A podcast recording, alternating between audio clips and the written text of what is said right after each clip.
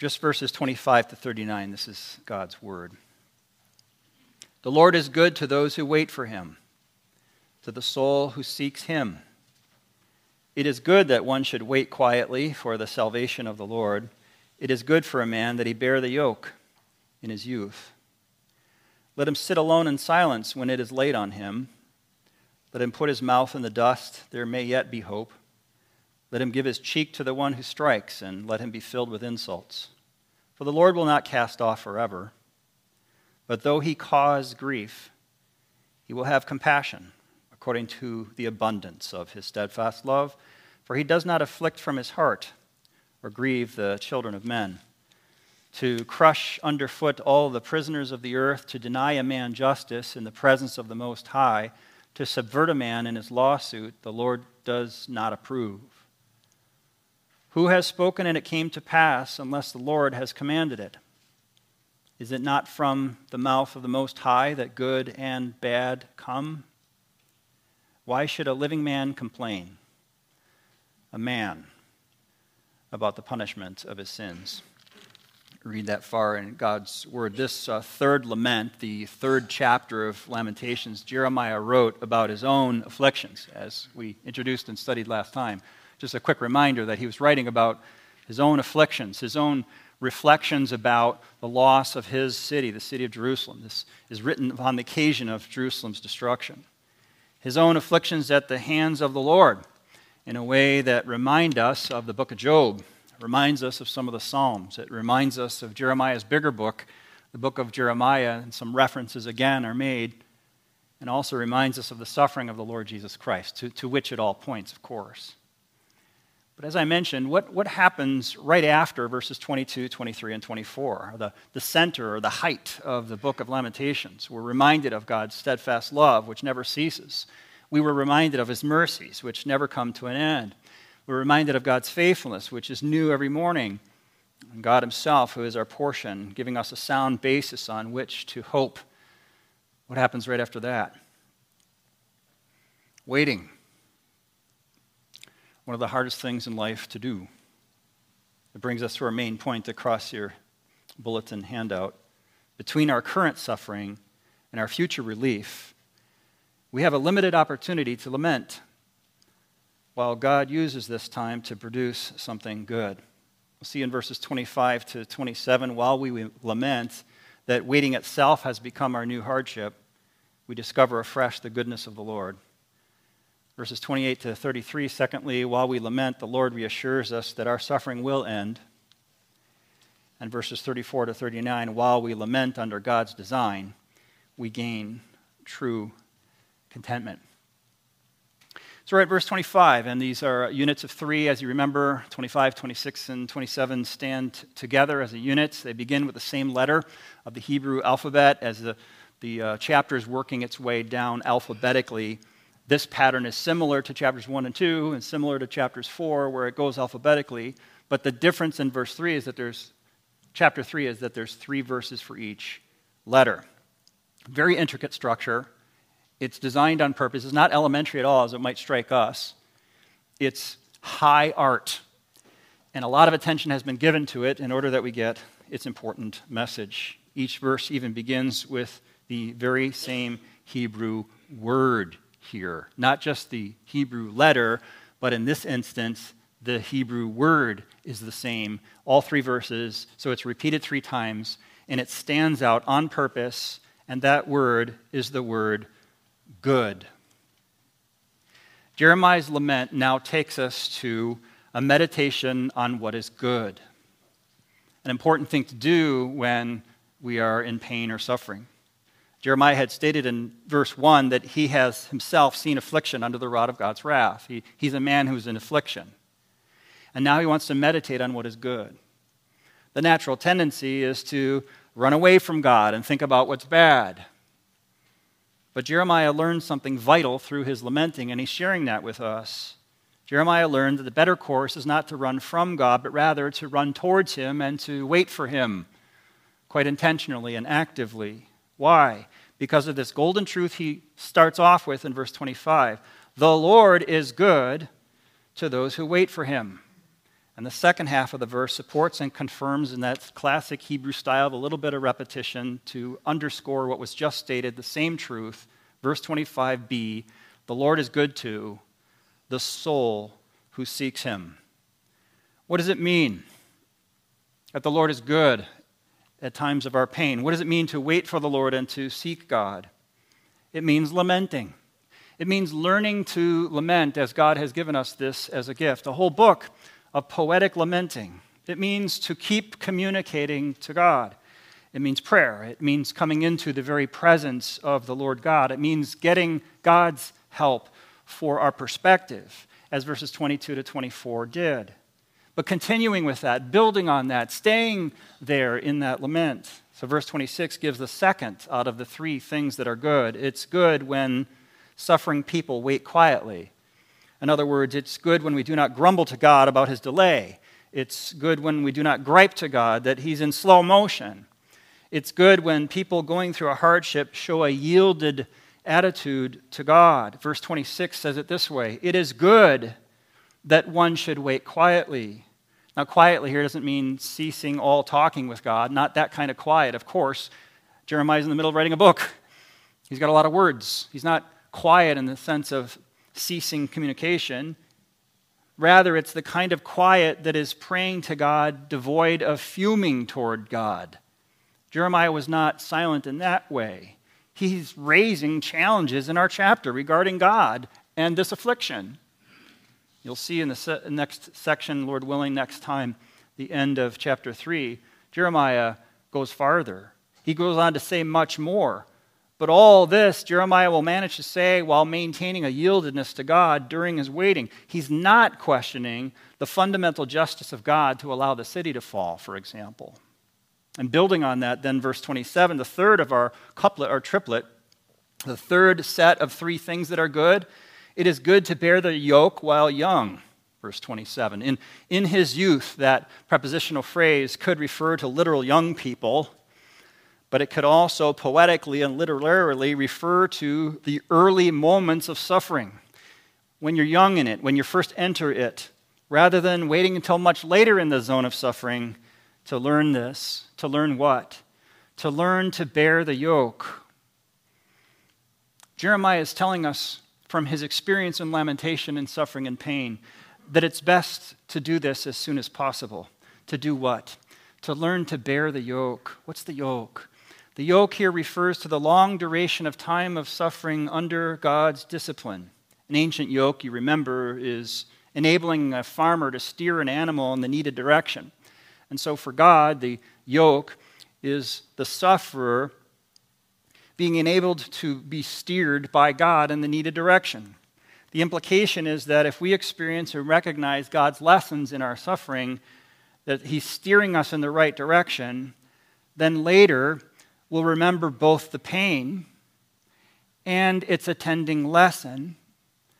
After the yoke is removed, we will still be committed to walking in the correct and godly pathway. So that the mention of yoke by the prophet Jeremiah reminds us of the book of Jeremiah, chapters 27 and 28, where the prophet had actually put on an actual animal yoke to make his teaching point that God's people must submit to the yoke, to the rule of the invading foreign king of Babylon. In other words, Nebuchadnezzar was God's instrument of discipline, and the people should accept that suffering as from God and let it steer them in the right direction.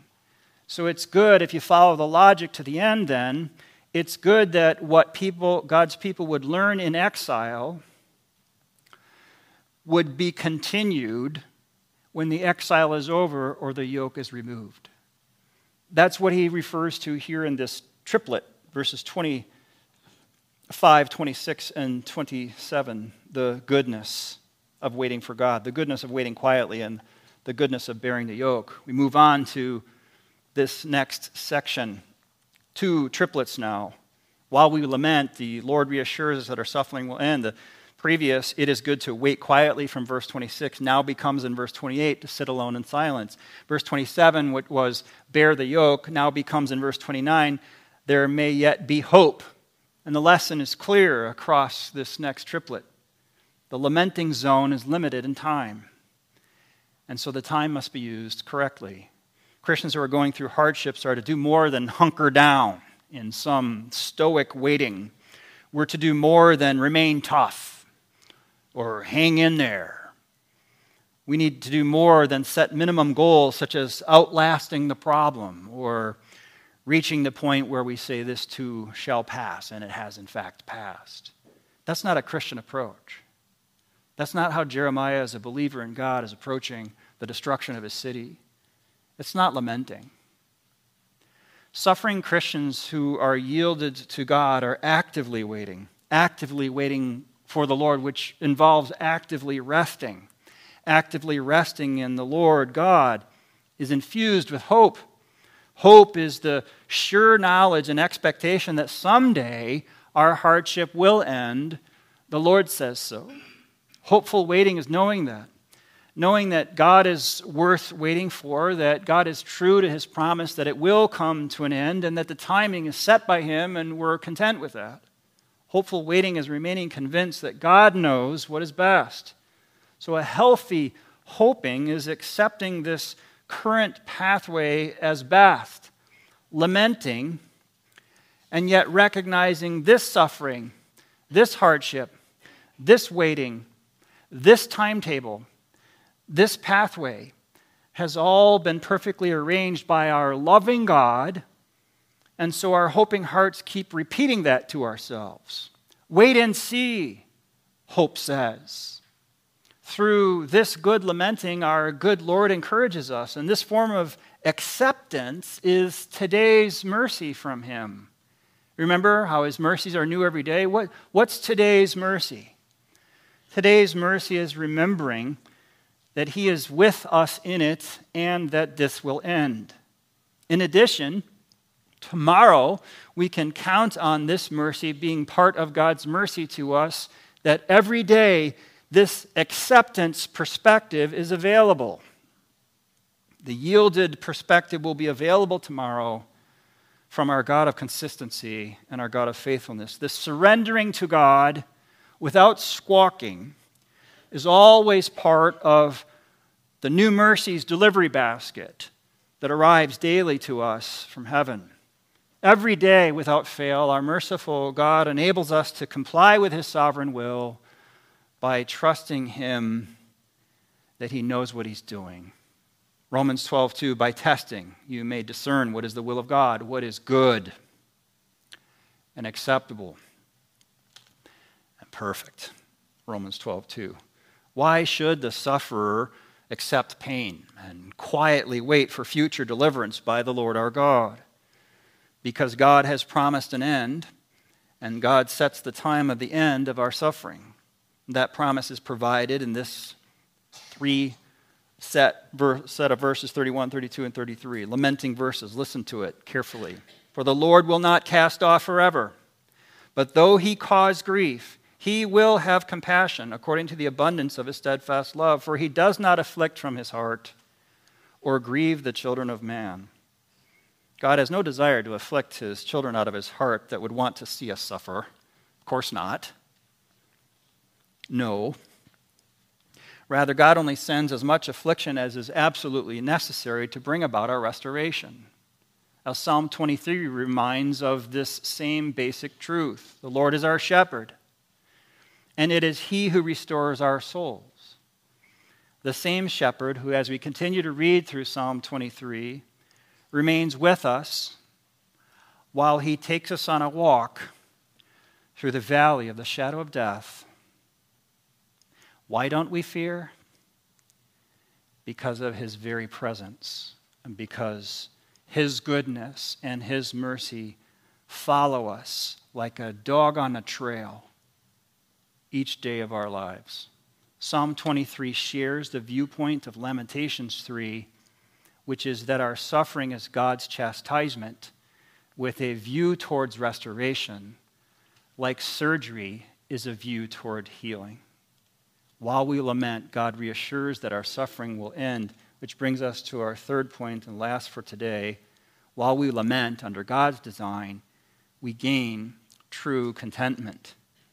Just a couple quotes out of these verses 34, 35, 36. To crush underfoot prisoners, to deny a man justice, to subvert a man in his lawsuit. The Lord does not approve. God's character is now described here in reference to releasing the captives, which is the central work of the coming Messiah.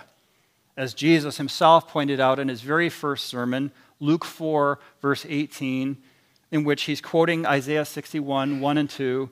The Spirit of the Lord is on, upon me, Jesus said, because he has anointed me, and he has sent me to proclaim liberty to the captives. And Paul picks up this concept in 1 Corinthians 15 57. Thanks be to God who gives us the victory through our Lord Jesus Christ. It's that freedom that God gives to former captives, freedom to former exiles, freedom to those who were stuck in their sins.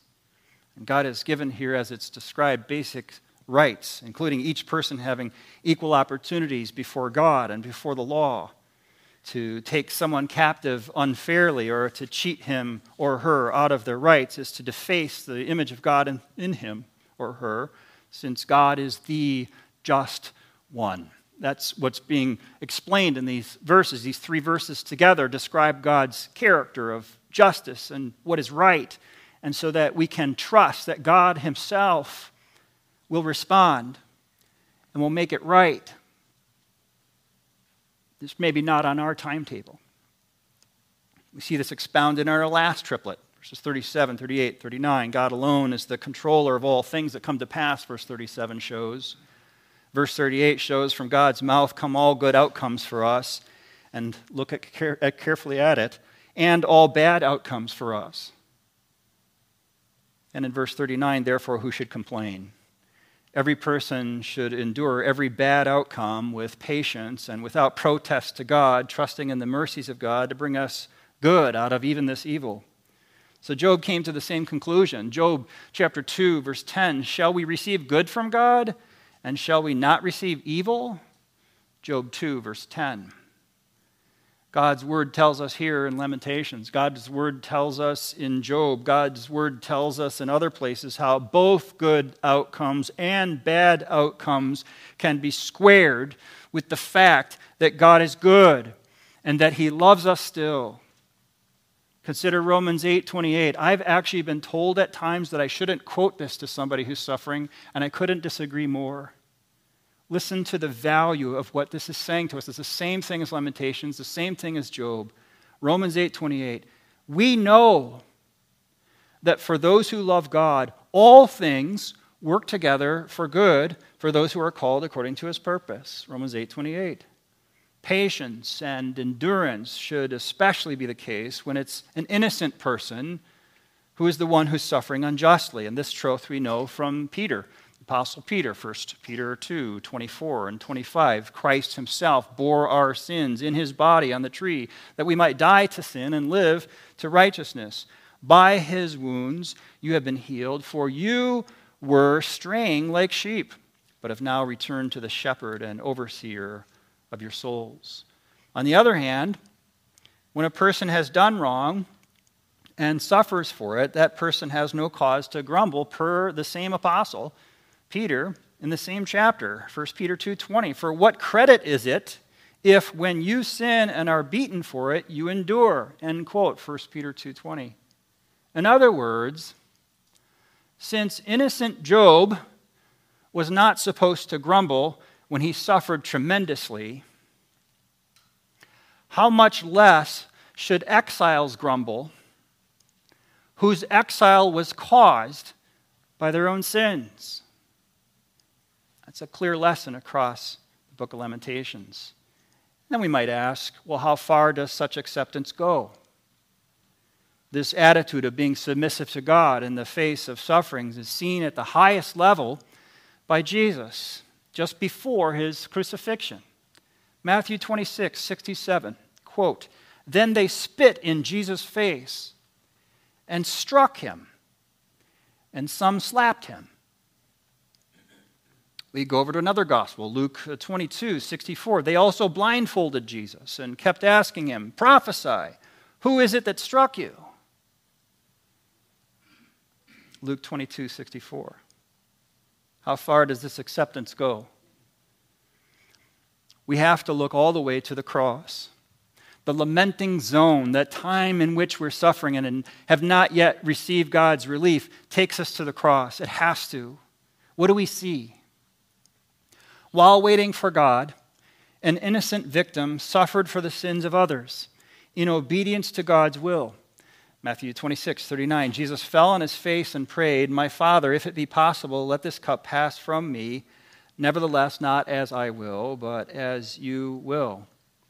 Even though we know that the suffering of Jesus is unique for him, he's the only Messiah, he is God and man, and he came in, in order to re, uh, rescue and redeem us from our sins, there's still this application to us because we're in Christ by faith and because we follow him on his pathway, so that the attitude of Jesus towards this is to become the attitude of followers of Jesus on our pathway of submitting to God's will for our sufferings, smaller though they be. Philippians 2 5, Paul says it straight up. Have this mind among yourselves, which is yours in Christ Jesus. And then he goes on to describe what that mindset is. Yes, Jesus is God. Yes, that's a good point. But even though he was the Son of God and is, Yet even he emptied himself to become obedient to the point of death. Doesn't that clearly steer us to also empty ourselves and to be obedient to God in our suffering? Yes, of course. The apostle Peter makes it just that clear again, 1 Peter 2:21. To this you have been called, because Christ also suffered for you, leaving you an example that you might follow in his steps. Peter calls us to notice that there was no form of retaliation from Jesus to his persecutors, as verses 22 and 23 of 1 Peter 2 are careful to point out, and I'll read that. He committed no sin. Neither was deceit found in his mouth. When he was reviled, he did not revile in return. When he suffered, he did not threaten, but continued entrusting himself to him who judges justly. 1 Peter 2 22 and 23. What have we seen? Between our current suffering and our future relief, we have this limited opportunity to lament while God uses this same time frame to produce something good. We saw first that when lament when waiting becomes our new hardship, we discover afresh the goodness of God. We saw, secondly, how the Lord reassures us that our suffering will end. There is a terminus. And thirdly, that while we lament under God's design, we gain true contentment. So then I offer these two application points to us. Number one, the lamenting zone is for receiving hope from God. The lamenting zone is for receiving hope from God. Jeremiah was leading his people back to God himself because he's walking that path himself, and then he's writing this that people might follow. In that lamenting zone, we don't set our hearts on a certain outcome from our sufferings. Instead, we set our hearts on drawing near to God and placing our hope in Him alone. No suffering can take us from this God. This is the very nature of hope itself, to wait patiently for something we do not see. Paul says that Romans 8 24 and 25. Who hopes for what he sees? But if we hope for what we do not see, we wait for it with patience. Romans 8, 24 and 25. If we already had a life free from suffering, we would not need to exercise hope. If the problem you're in was already over, you wouldn't have to exercise hope for it. But because it's not over, we're called to exercise hope in it. The lamenting zone is for receiving hope from God. In the lamenting zone, God is teaching us how to wait patiently, which is the same as saying God is teaching us how to hope. The Bible never says waiting is easy, but it teaches that in the waiting, there are lessons to learn that are so valuable, they're like gold. Lamenting is when lessons get learned. The lamenting zone is telling ourselves what we actually believe. God's mercy is new today. God's love never ceases. God is being faithful to me right now. We still have good reason to keep hoping in God. Hope is watchful waiting. waiting for those new mercies in this day, eager, eyes peeled, looking for the good. Hope is uh, waiting with knowledge, certain knowledge that one day God will bring this suffering to an end. Hope is a yielded sort of waiting, surrendering fully to God's timing and, and not needing to keep asking God, are we there yet? Like the immaturity of children in the car. Hope is waiting without grumbling. Rather than going on and on about this isn't right suffering, it's not deserved suffering, that Jeremiah got into a new habit, waiting with hope and getting that hope from God alone. The lamenting zone is for receiving hope from God. Second and last application point the lamenting zone is for lamenting. We've studied all the way through Jeremiah, and we know him as the weeping prophet. But he's not just weeping, he's lamenting, and it's different. Listen, once God provides us relief, we'll be too busy rejoicing to do lamenting. Now is the time to lament, and it's a rare, limited opportunity. When we're suffering, we're in a rare period of time, a short lived moment. Only during this time can we lament. We're in the lamenting zone while we're in this world, of course, designed by God for us as a learning laboratory. And even during this time, God is doing something good. We keep lamenting until relief comes. We keep lamenting with hope. We keep receiving the reassurances from God. We keep going over verses 22, 23, and 24. Write some more hymns. Rejoice over these things. Memorize that. We're expecting good to come to us from our good God. Lamenting is contented waiting. It's okay that we don't know what will happen. Is it okay with you? We have to keep telling ourselves it's okay that I don't know what will happen. Wondering about it occupies too much space in our thinking. Lamenting helps us to avoid getting fearful about what might happen or about what could happen. In lamenting, we keep turning ourselves back to God. Lamenting is asking, Why is this happening? and accepting God's answer. What's His answer? Because He's giving us mercy, because He's giving us love, because He knows us, because He knows what's best, because He's correcting us, because He's ruling over us and protecting us, because He sees the whole picture and He knows what we need. Lamenting, at its core, is telling ourselves that we're not God. We wait because we're not God. If we were God, we wouldn't have to wait. We make it happen whenever we say to make it happen. We wait not knowing because we're not God. Waiting feels like we're not doing anything. And that is the whole point. We can't do anything. We can't fix and change this world. But God is doing something. God is doing something because He can, because He can fix this world. And one day He will make everything right. He can provide for us in the meantime. All we have to do is find a way to express that we know that God is in control. We feel out of control, but the situation is in control. It's in God's hands. But actually, it's enough for us that God is in control. Only in the lament zone are you forced to tell yourself these things. I believe today afresh that it's enough that God is in control.